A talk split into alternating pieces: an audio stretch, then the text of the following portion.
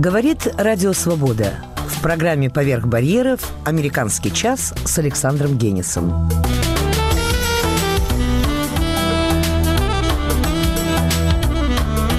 Сегодня в выпуске. Лучшие враги. Политическая корида. Кинообозрение с Андреем Загданским. Реквием Тынянова. Парамонов. История чтения. Джакомети. Когда меньше, больше. Картинки с выставки.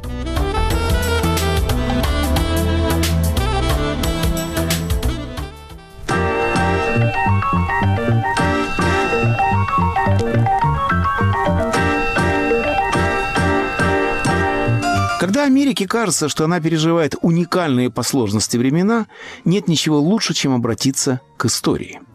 Именно этим и предложил нам заняться ведущий кинообозрения «Американского часа» Андрей Загданский, вынеся на обсуждение документальную картину Роберта Гордона и Моргана Невилла «Лучшие враги». Прошу вас, Андрей. Вы знаете, Саша, картина «Best of Enemies» «Лучшие враги» о знаменитых телевизионных дебатах в 1968 году между двумя знаменитыми, универсально знаменитыми нью-йоркскими интеллектуалами Гором Видалом и Уильямом Ф. Бакли, познавательно во многих смыслах. Но, наверное, прежде всего надо представить героев. Кто такой Бакли, кто такой Гор. Гора, конечно, наши слушатели знают, знают абсолютно лучше, все. потому что Гор очень много переводился на русский язык. Он был очень популярным писателем. Многие поставлены фильмы по его книгам. Все это хорошо, но сейчас его уже, в общем-то, позабыли, и он ну, остался где-то в своем времени.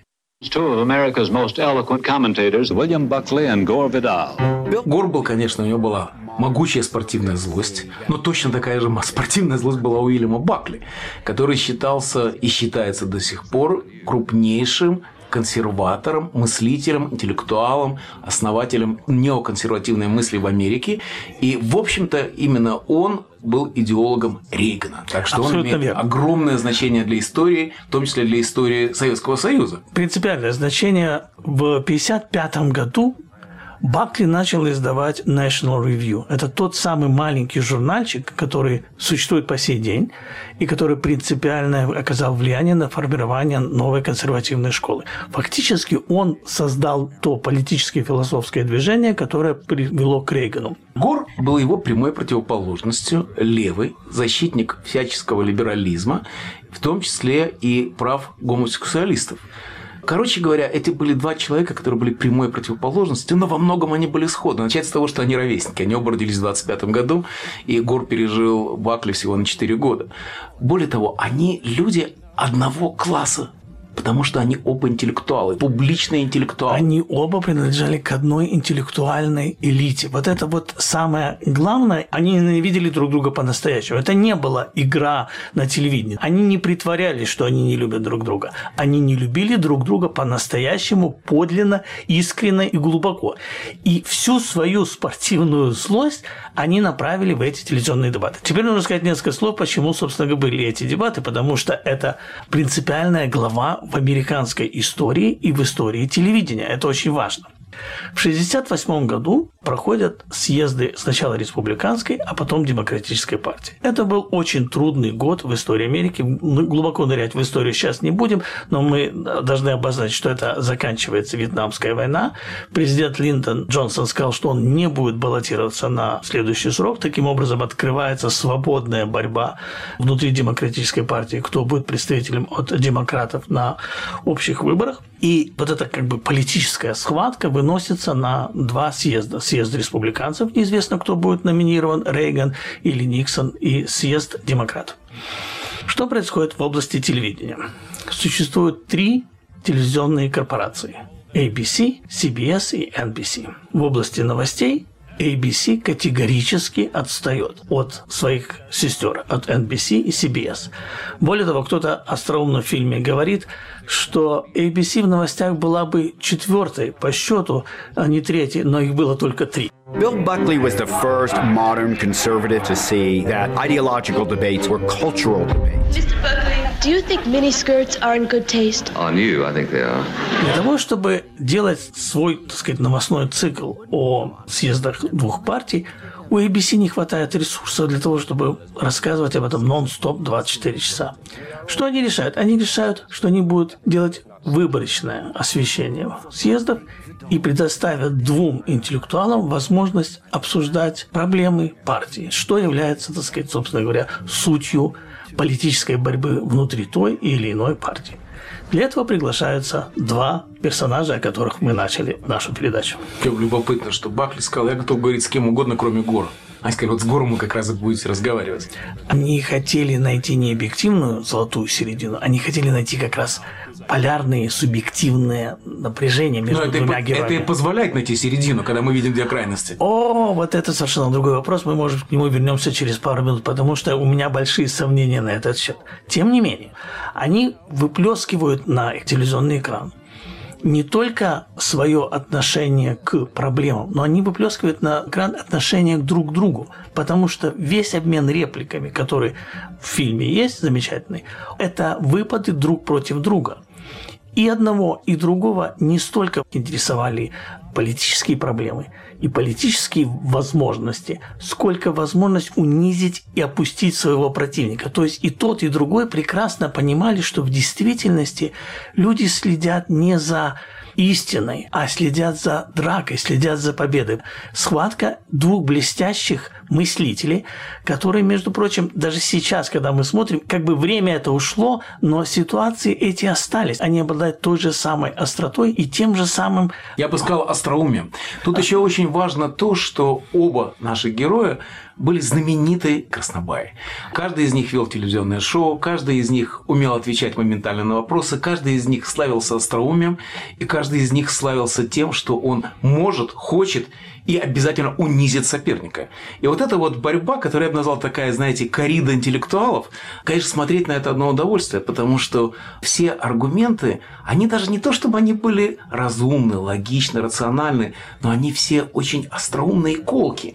И вот эта вот интеллектуальная драка бандитов, я бы очень хотел ввести это слово в русский язык, потому что публичный интеллектуал – это, во-первых, как-то грубо и неясно, а бандит – это еще более неясно, но зато в Америке это слово знают все. Бандит – это мудрец на санскрите. Именно так иронически называют вот этих вот публичных интеллектуалов а, в Америке. А сказать по-русски «умник» получается совсем не то. The people at ABC asked him, Well, is there anybody you wouldn't go on with? And he said, The only one I can think of is Gore Vidal. Так вот, наши умники, о чем они спорят? Да о чем угодно и о чем попало. Их аргументы я бы не сказал, что они убедительные. В основном они занимаются тем, что ловят друг друга на каких-то гадостях. Ну, например, Гор говорит Бакли, вот Вьетнамская война идет, и вы защищаете Вьетнамскую войну, и вы в таком-то номере вашего журнала такого-то числа сказали, что хорошо бы сбросить атомную бомбу на Северный Вьетнам. Бакли не отвечает на это, а начинает прыгать на костях Гора. С другой стороны, единственный аргумент, который мне по-настоящему понравился, принадлежит именно Бакли. Именно этот аргумент как раз привел к победе Рейгана в свое время и, в общем, дал жизнь консерваторам. Он сказал, Гор обвиняет республиканскую партию в том, что им нет дела до бедных. И в том, что разница между богатыми и бедными чудовищна в Америке. Конечно, с тех пор она стала гораздо больше, чем она была тогда. В ответ на это Бакли говорит просто, ясно и абсолютно Блестящая фраза. Если нет неравенства, то у вас нет свободы. Совершенно замечательный аргумент. И по сей день эта фраза резонирует. Вы можете соглашаться с ней или не соглашаться, соглашаться или не соглашаться с разделением имущества и поляризацией, которая происходит в американском обществе, но оспаривать эту истину очень сложно, потому что свобода и есть неравенство. Очень интересно, в конце фильма и один, и другой оценивают вклад телевизионных этих споров на американское общество, на общество в целом.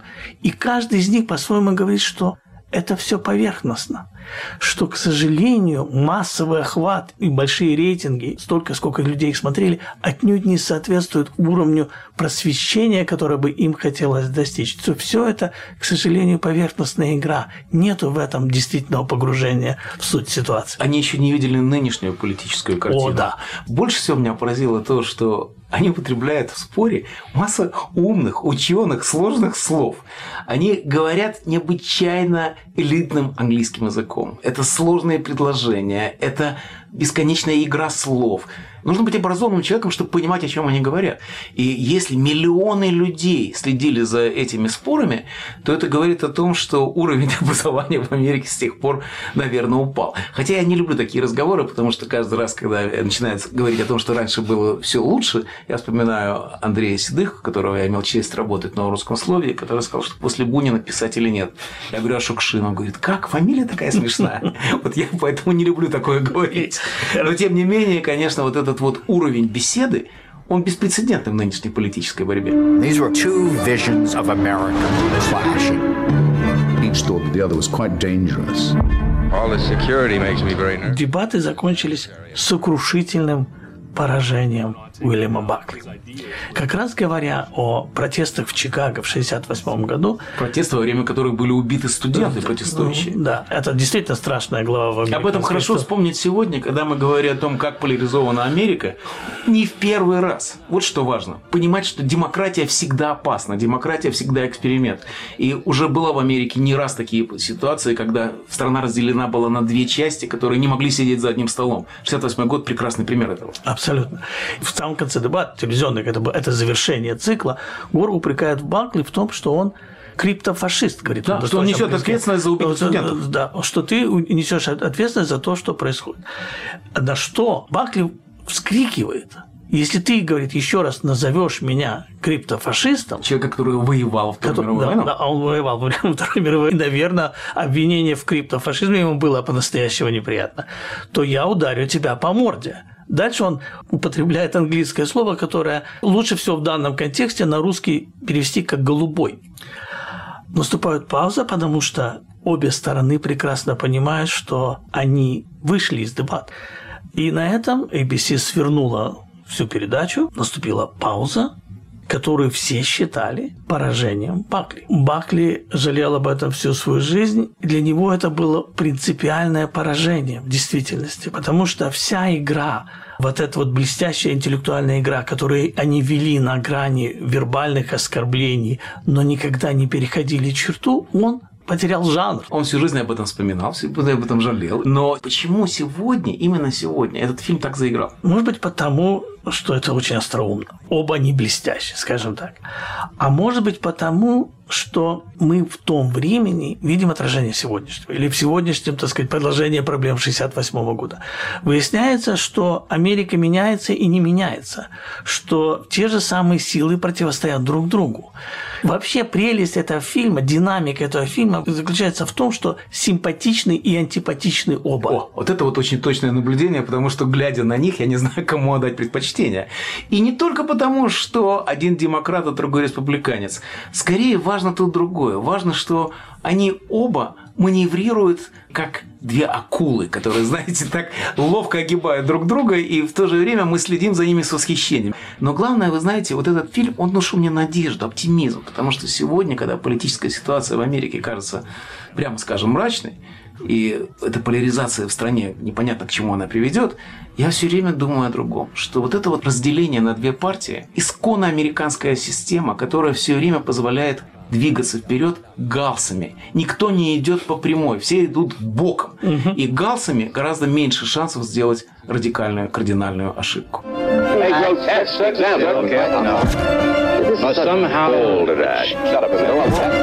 There's nothing feigned. They really do despise one another. Listen, you right, stop calling me a crypto Let's, let's stop calling names. you in your goddamn face, and you'll stay plastered.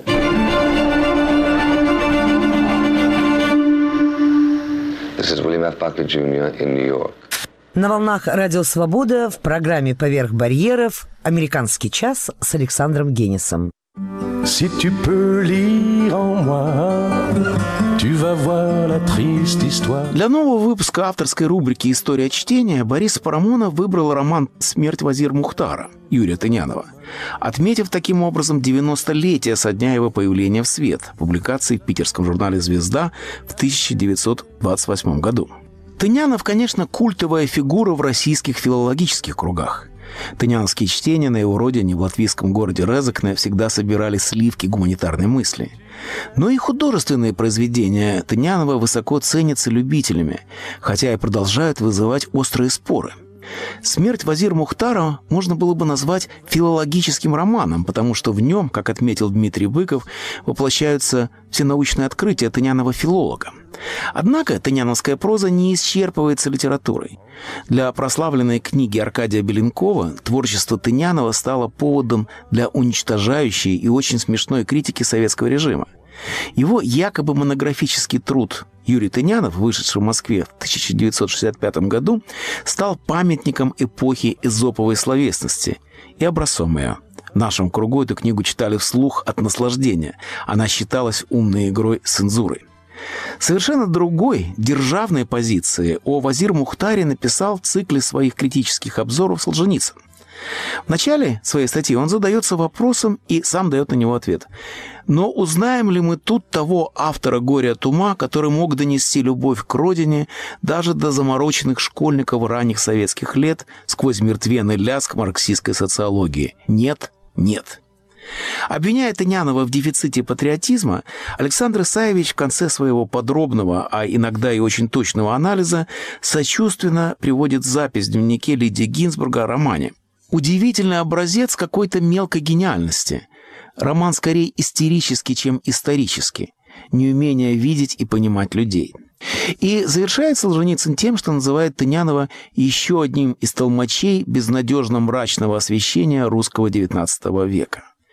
Вот на фоне таких противоречивых отзывов мы и ведем беседу о смерти Вазир Мухтара с Борисом Михайловичем Парамоновым. Это одна из лучших книг советской литературы, когда-либо появившихся в советской, подсоветской печати. Она вышла в 1928 году. Времена были еще, что называется, вегетарианские, да и тематика книги не была столь уж острой, если брать во внимание бдительную советскую цензуру. Действительно, эпоха Николая I, только что подавившего восстание декабристов. Герой книги Грибоедов, автор знаменитой комедии, которая ко времени времени действия романа и на сцене не шла, да и напечаталась только в нескольких отрывках. К тому же Грибоедов выступает в книге меньше всего как писатель, автор ненапечатанной комедии, а как государственный человек высокого ранга дипломат, только что принесший в столицу выгодный для российской короны туркманчайский мир, победоносно закончивший войну с Персией. Грибоедов выступает в романе на вершине своей блестящей дипломатической карьеры. Он в высшей номенклатуре, общается с высшими чинами Петербургского императорского двора. Но вот тут и запятая. Люди, окружавшие Грибоедова, это палачи его вчерашних друзей и единомышленников. Грибоедов и сам был подвергнут аресту и допросам по делу декабристов. Он не был замешан в деле. Более того, мы знаем, что он не поклонник их военно-заговорческих методов. Известны его иронические слова. «Сто человек прапорщиков думают изменить Россию». Но это были люди его круга. Это, если не единомышленники, то ближайшие знакомые. И Грибоедов чувствует себя на обеде в присутствии генералов-карателей молчалиным, тогда как рожден он Чацким. Так начинается и мастерски развивается главная тема Тынеровского романа. Это тема предательства. Далеко не все читатели, критики, ценители романа углядели в нем эту основную тему. Уж на что, казалось бы, квалифицированный читатель Александр Солженицын. Да и он счел совсем ненужным пролог романа, в котором говорится, как на холодной Петербургской площади в декабре 1825 года переломилась русская история. Ушли из этой истории люди 20-х годов. Началась другая эпоха, тяжелая, Николаевская, в которой не было уже места прежним легким людям. И давая своему историческому роману такую экспозицию, Тынянов и в свое время глядит, в свое время, в 20-е годы 20 -го века. Вынесен, выметен, развеян по ветру прежний русский век, тот самый, который назвали Серебряным, насильственно прерван процесс созидания новой русской культуры, уже познававшей свои триумфы.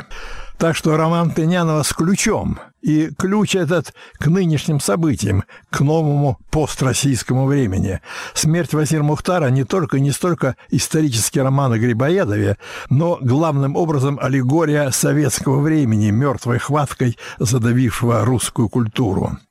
Тынянов не Грибоедова описывает и оплакивает, а себя и друзей своих опоязовцев, вообще всех культурных людей, попавших в жестокий приплет. Борис Михайлович, в тексте Солженицына об этом романе, статье из его литературной коллекции, которую я уже вспоминал, прослеживается недовольство главным образом двумя особенностями романа.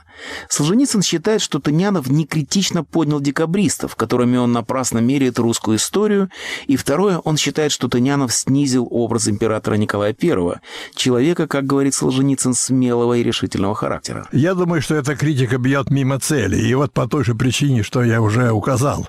Не Николай Император и даже не Грибоедов герой романа, а время, обвал времени. Тут, если угодно, отдельные биографии уже главной роли играть не могли. Распалась связь времен? Именно. Кончилась история, которую все знали, и началась другая, еще неведомая. Тынянов и его коллеги по Апоязу со страхом приглядывались к идущим временам. Это роман не о Грибоедове, а о реакции, наступившей за культурным рассветом. И еще важнейшая тема во всех партиях романа звучащая. Я уже называл ее. Это тема предательства. Все персонажи смерти Вазир Мухтара – предатели или перебежчики. Сам Грибоедов от декабристов, ушедший под фирулы императора. Самсон хан – вождь русских казаков, перебежавших к персам. Зять его – поручик Скриплев. Советник Грибоедовского посольства Мальцев, расколовшийся у персов и ими пощаженный. В общем, «Смерть Вазир Мухтара» не монологичный роман, а картина провала русской культуры при большевиках. Культурные люди сжали зубы и приготовились к худшему. А, кстати сказать, Александр Александрович, я специально наводил справки. Не есть ли Мальцев в романе тот самый, который создал знаменитую стекольную мануфактуру в России? Да, оказался тот самый. Самое странное для меня в этой прекрасной книге – замолченная гениальная комедия. Очень смелым ходом мне видится в романе Тынянова то, что он не стал цепляться за знаменитую его комедию, убрал ее из центра повествования. А в центр он поставил другой крайне интересный документ, составленный Грибоедовым проект «Закавказской торговой компании на манер Ос-Инской с правом иметь войско, объявлять войну и заключать мир. Это был проект этакого государства в государстве. Сдается, что это был реликт феодальной психологии во вчерашнем собеседнике декабристов. Известно, что в России не было четкой феодальной системы, как на Западе, но элементы феодальной психологии свойственны были родовитым барам. А Грибоедов был как раз из таких. Как говорит в романе один из критиков Грибоедовского проекта, он задумал отложиться от России. Вообще сдается, что победи декабристы, Россия распалась бы на ряд княжеств, может быть, даже по границам прежних уделов. Нет, Пестель не позволил бы, он же был декабристский Ленин. Well,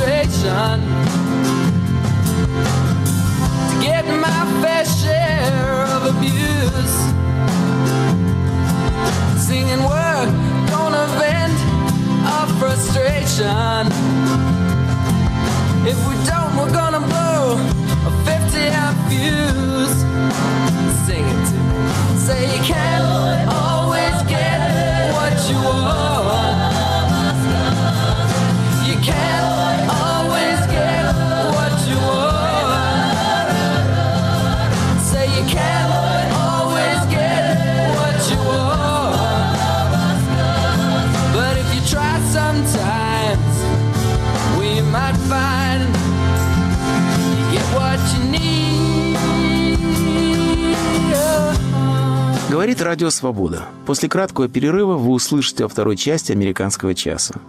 Картинки с выставки. Джакомети. Когда меньше, больше.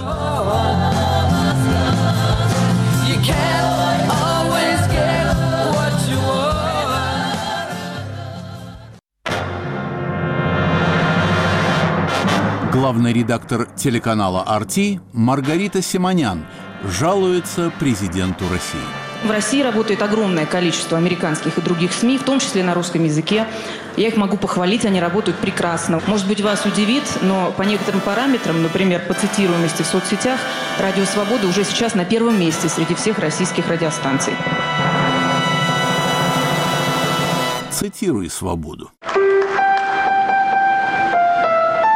В свое время, если мне не изменяет память, вы работали на радио «Свобода».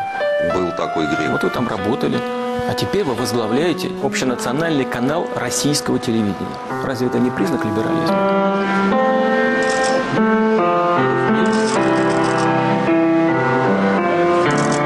Свобода – это возможность выбора.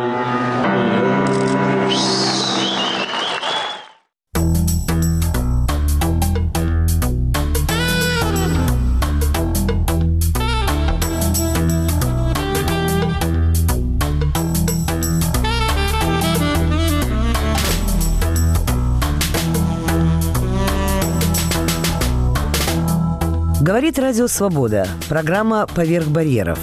Продолжаем «Американский час» с Александром Генисом.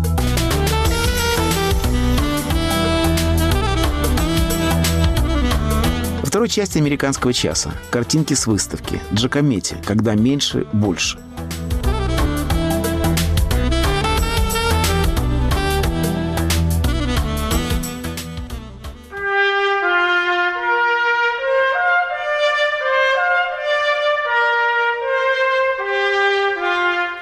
Сегодня наша традиционная рубрика «Картинки с выставки» отправится в один из самых известных музеев Нью-Йорка, который чаще всего попадает на снимки туристов. Это, конечно, Нью-Йоркский музей Гугенхайма. Его знаменитая спираль – идеальное место для ретроспектив. Она позволяет выстроить экспозицию хронологически и окинуть ее взглядом и сверху, и снизу. В эти летние дни весь музей заполняют работы Альберта Джакометти, которые дают исчерпывающее, если такое возможно, представление об эволюции, приемах, творчестве, жизни и мыслях одного из самых главных метров высокого модернизма. Выставка начинается с экспериментов. Как и другие парижские авангардисты, такие как Модильяне и Сутин, Джакометти учился в музеях. Не столько в Лувре, сколько в антропологическом музее. На его ранних работах видны следы всего незападного искусства. Кекладская скульптура, полинезийские ритуальные объекты, фаюмские портреты. Его во всем этом интересовали человекообразные формы, например, ложки. Пытаясь найти пределы упрощения, молодой художник разбирал и собирал заново человека – не желая, как это случилось с абстракционистами, от него человека избавиться. Недолгая связь Джакометти с сюрреалистами не увела его от причудливого, гротескного, даже пугающего, но все же правдоподобия. К этому периоду относится известная и страшная скульптура 1932 года «Женщина с перерезанным горлом». Экспериментируя с пространством, Джакометти лепил фигурки людей такими маленькими, как будто мы их увидели из окна – Играя с пустотой, он изобразил держащие ее пустоту руки. Решая проблему отношений, мастер создал двух разговаривающих людей, но, основательно подумав, убрал второго собеседника, оставив первого вести диалог с тенью. Критики, включая такого, как Жан-Поль Сартр, зачислившего его в экзистенциализм, считали, что переломным моментом для Джакометти стала война. Хотя он и провел ее в нейтральной Швейцарии, опыт пережитых Европой нечеловеческих страданий вылился в классические образы сопротивления. Это удлиненные до неба и изможденные до смерти фигуры, в которых сосредоточилась упрямая воля, то есть несгибаемость. Женщины у Джакомети стоят, как соляные столбы. Мужчины идут наперекор обстоятельствам. Детей нет вовсе.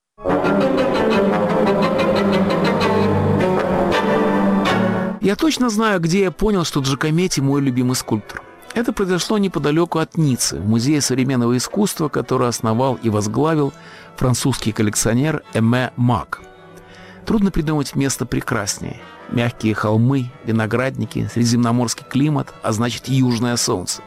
И вот среди этой роскоши на голой террасе стоял бронзовый человек такой худобы, что он почти не отличался от резкой тени, которую отбрасывала на белый мрамор фигура. Казавшаяся двумерной, она была лишена тела. Вместо него мастер изобразил дух, порыв и даже ветер, который мешает идти вперед. Конечно, это был шагающий человек, одна из самых известных скульптур 20 века. Встретив ее вновь на выставке Гугенхайме, я сделал то, что раньше делать стеснялся принял, не обращая внимания на посетителей, точно такую позу и постарался ее удержать всего одну минуту. Опытным путем мне удалось выяснить, что Джакометти изобразил человека в мучительно неудобном состоянии. Он уже шагнул вперед, но еще не сдвинулся с места. Ему мешает сильный ветер, но враждебный напор стихии помогает и устоять на ногах. Сопротивление среды – условия победы или хотя бы надежды на нее. В эту неловкую позу скульптор вложил законченную философию. И я ее узнал еще тогда, в Провансе – Конечно, это Бекет. Я догадался об их дружбе, ничего о ней не зная, и был прав. Они познакомились до войны, но сдружились после нее, когда оба вернулись в Париж. По ночам друзья часами гуляли по городу. Экстраверт Джакометти говорил, интроверт Бекет только слушал. Но, видимо, обоим это общение было необходимо. Именно тогда, в первые послевоенные годы, скульптор нашел себя, а писатель сочинил главное – великую трилогию и бессмертную пьесу. На премьере «В ожидании Годо» Джакометти покоробила единственная, но очень важная декорация – сухое дерево на сцене. Оно было скручено из проволочных вешалок. Чтобы исправить ситуацию, Джакометти соорудил для пьесы новое дерево. В нем аскетический реализм соединился с магическим, как раз в такой пропорции, чтобы мы поверили в волшебное явление единственного листа, который отличает второе действие от первого. В поисках подобного минимального сдвига Джакометти провел всю жизнь.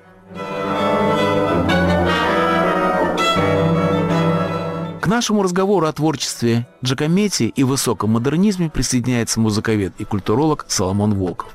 Соломон, как вы относитесь к Джакометти? Как я? Знаете, он мне очень нравится. Он и Бранкуси, или как в России его называют Бранкуши, один из моих любимых ведущих скульпторов 20 века.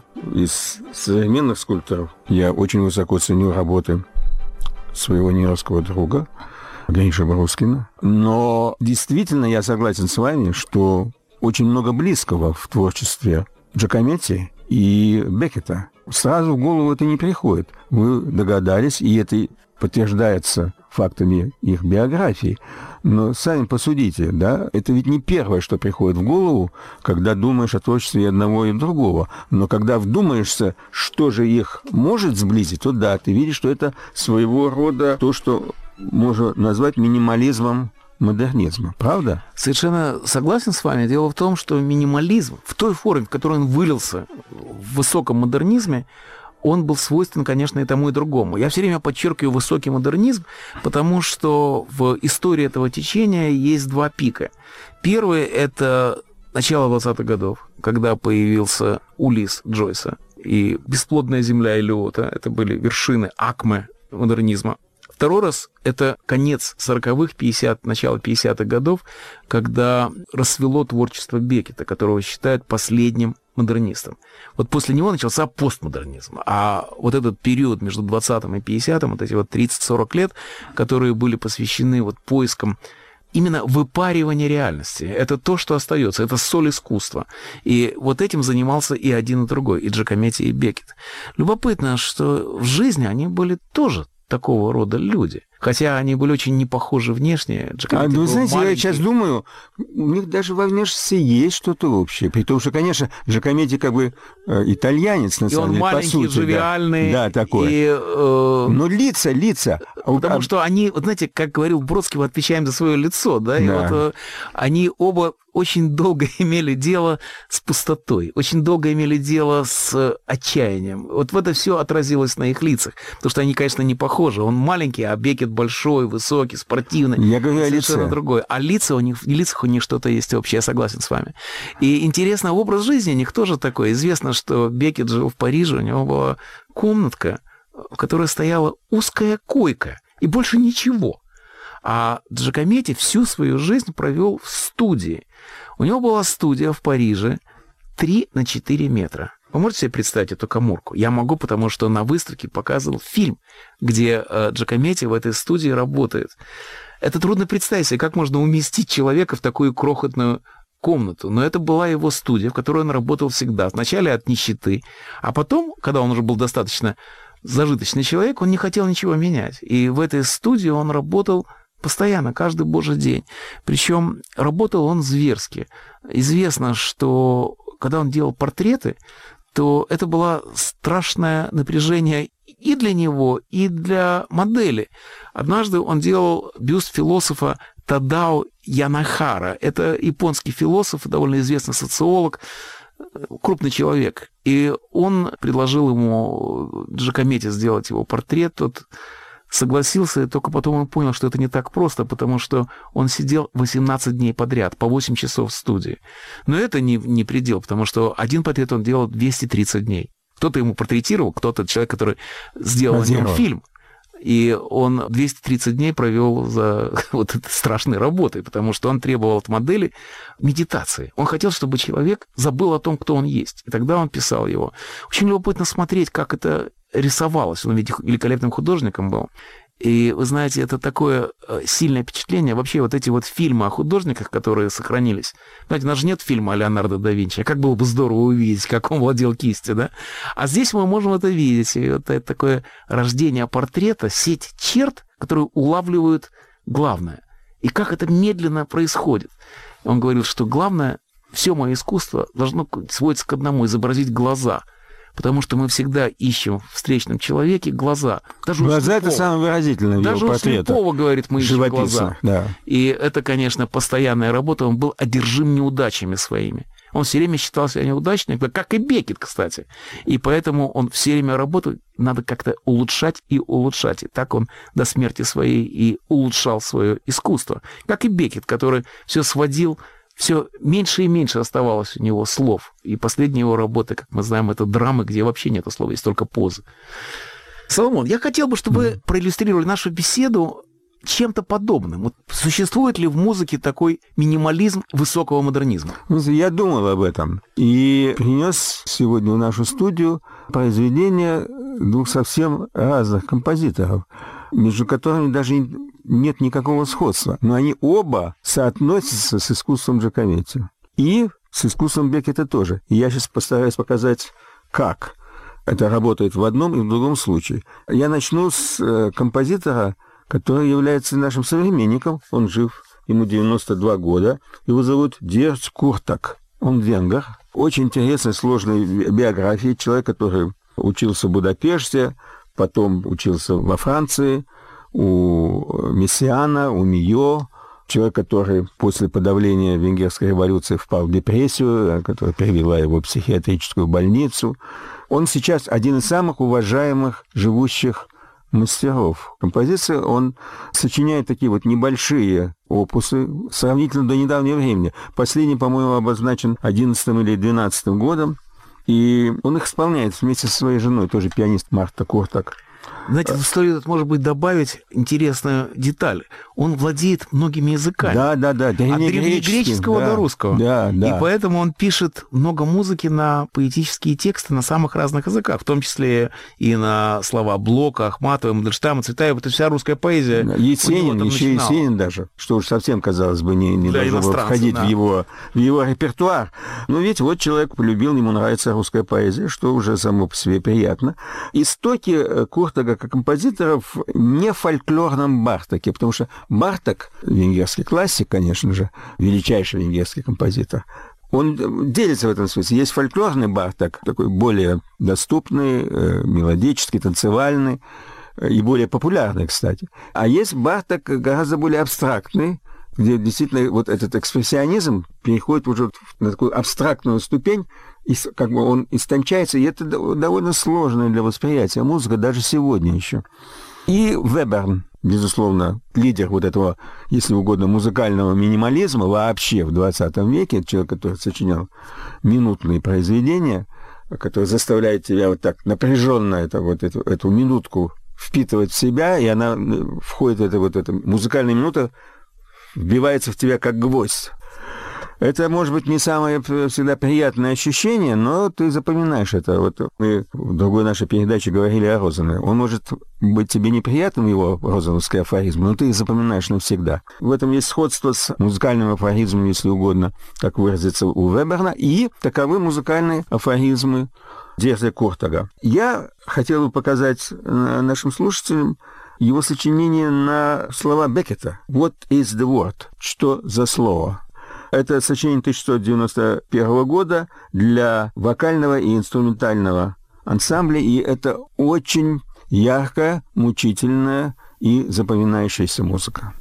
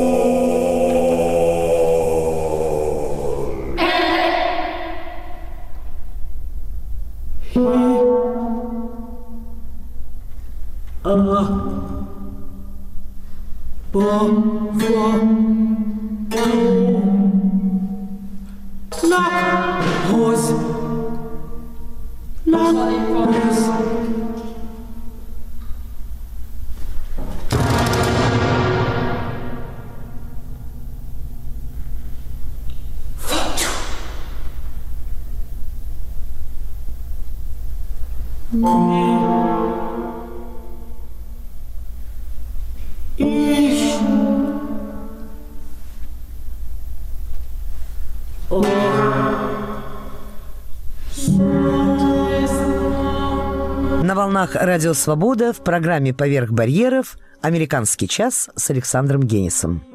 Соломон, действительно, эту музыку слушать очень трудно. Как, впрочем, и читать или понимать или смотреть Бекета, так же, как и смотреть Джакомети. Я вообще думаю, что искусство высокого модернизма, оно не очень-то предназначено для зрителя или для слушателя. Это как бы вызов самому искусству. И то, что оно так трудно дается слушателю, да и зрителю, да и читателю, говорит о том, что искусство дошло до края. Вот оно достигло своего предела. Дальше ничего нет. Не случайно после модернизма наступил постмодернизм, который призывал взрывать рвы между высоким и низким искусством, потому что Дальше этого идти было некуда, это предел, это конец. Любопытно, что Джакомети хотел, его пригласили, предложили ему сделать замечательный проект, поставить три своих скульптуры в Нью-Йорке возле банка на площади в даунтауне. И на этой выставке там есть макет этих, вот как это должно было бы выглядеть. То есть настоящие скульптуры, а на сзади, сзади фон, на котором они должны были выглядеть в Нью-Йорке. И сам Джакомети отказался от этого проекта, потому что ему показалось неправильным среди небоскребов в гигантском городе ставить свои скульптуры, там женщина, мужчина и голова. И они теряются, они не, не, не, не вписываются в городской ландшафт, они нуждаются в сосредоточенном созерцании. Это можно сказать и про пьесы Бекета, и про тексты его, особенно поздние, которые нуждаются, они тоже очень короткие, и чтобы вникнуть в них, нужно вчитываться весь контекст творчества Бекета. И ту музыку, которую мы слушали сейчас, ее очень трудно слышать. Как вы, по-вашему, вот как музыковед, скажите, как ее слушать? Как мы должны понимать ее? Я вам сейчас скажу. Вы знаете, и слушатели уже, я думаю, к этому времени наши знают, что э, мы с вами небольшие любители авангардного искусства, да? Я в, в особенности, э, я человек консервативный. Я бы сказал, мы не любители авангардного экстремизма. Да, но, вы знаете, и сочинение Кортога, вот это Бекетовское, это, безусловно, экстремистское сочинение. Но я вот все-таки, вот когда я начинаю думать, что же для меня главное, когда я слушаю произведение, а главное все-таки для меня вещь, которую очень трудно определить, потому что она невероятно субъективна.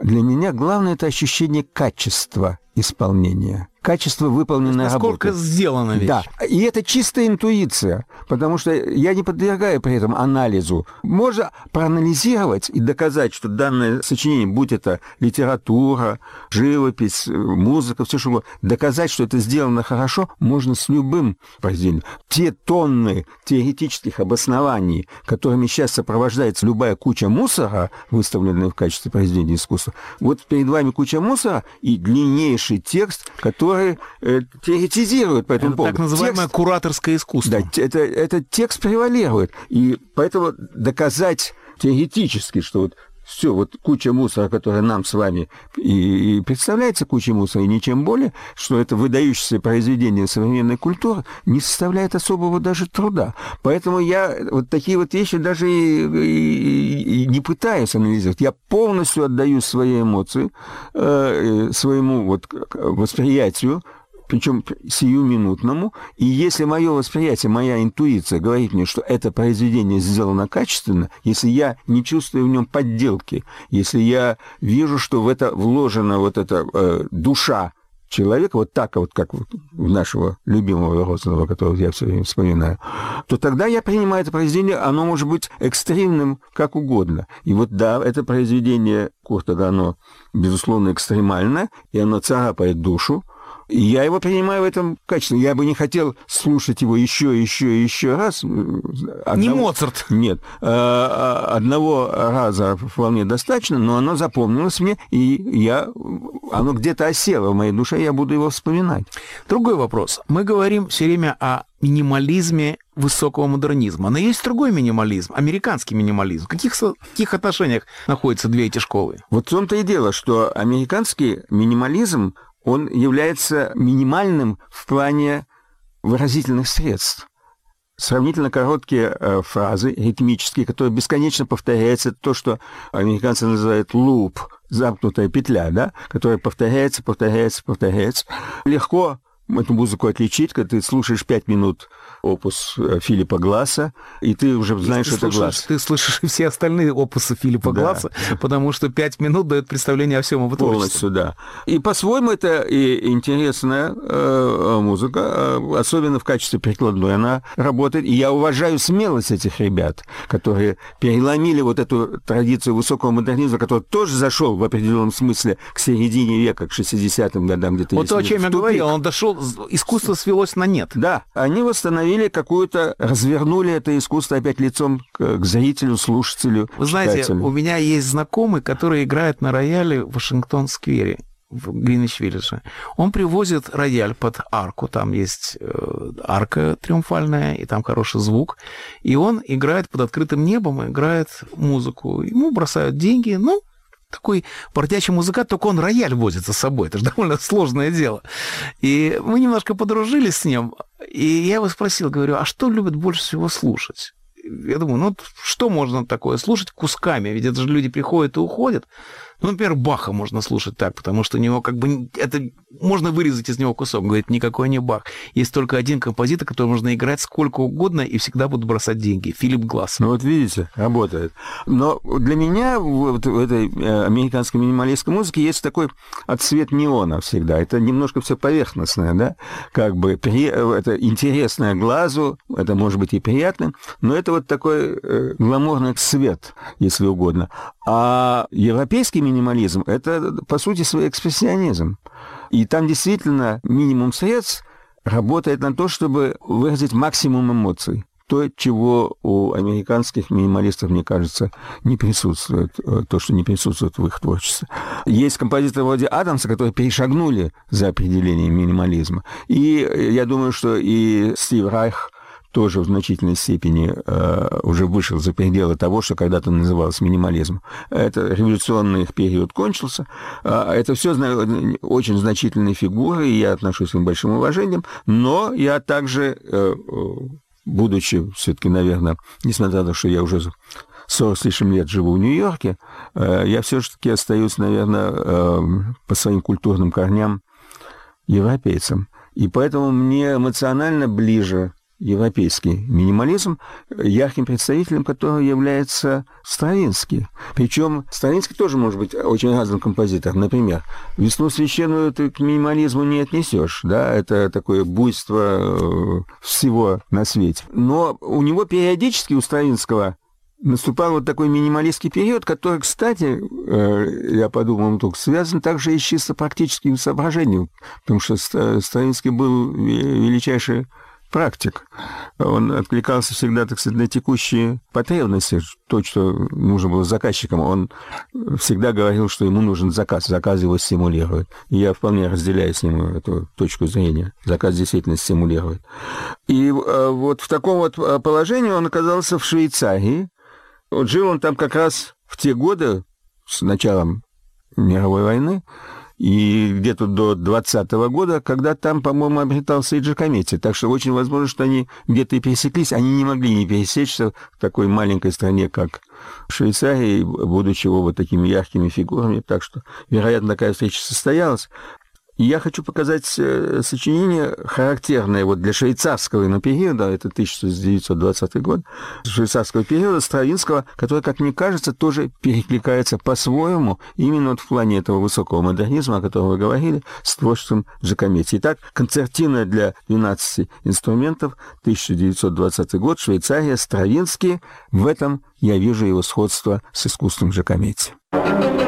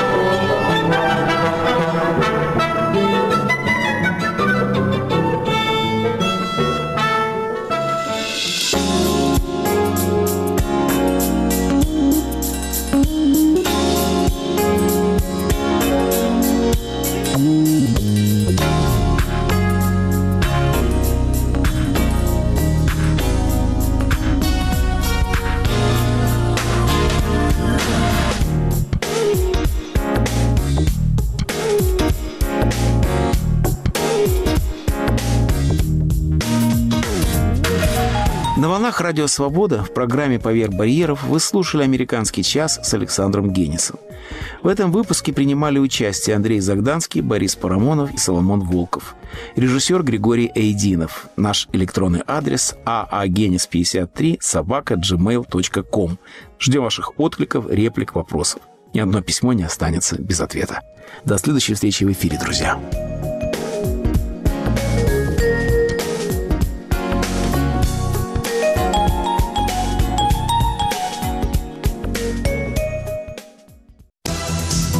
Говорит и показывает Радио Свобода. Это программа «Лицом к событию». Здравствуйте. У микрофона Елена Рыковцева. Лидеры общественного мнения под огнем ведущего Радио Свобода. Избиратели тянут Путина, Путин тянет Медведева, Медведев тянет Мутко и всю эту остальную свою старую знакомую компанию. Все... Радио «Свобода». Мы стоим лицом к событиям. Слушайте сразу после выпуска новостей.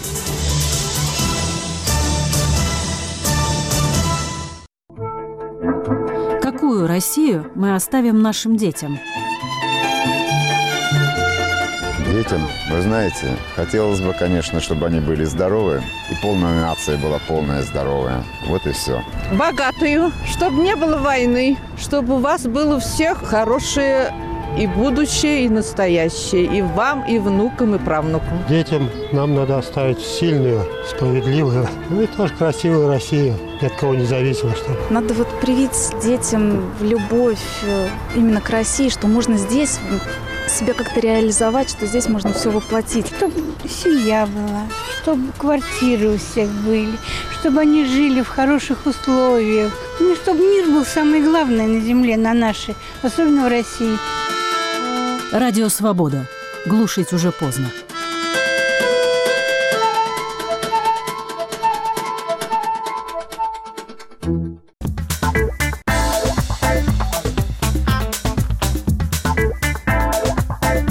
Говорит Радио Свобода.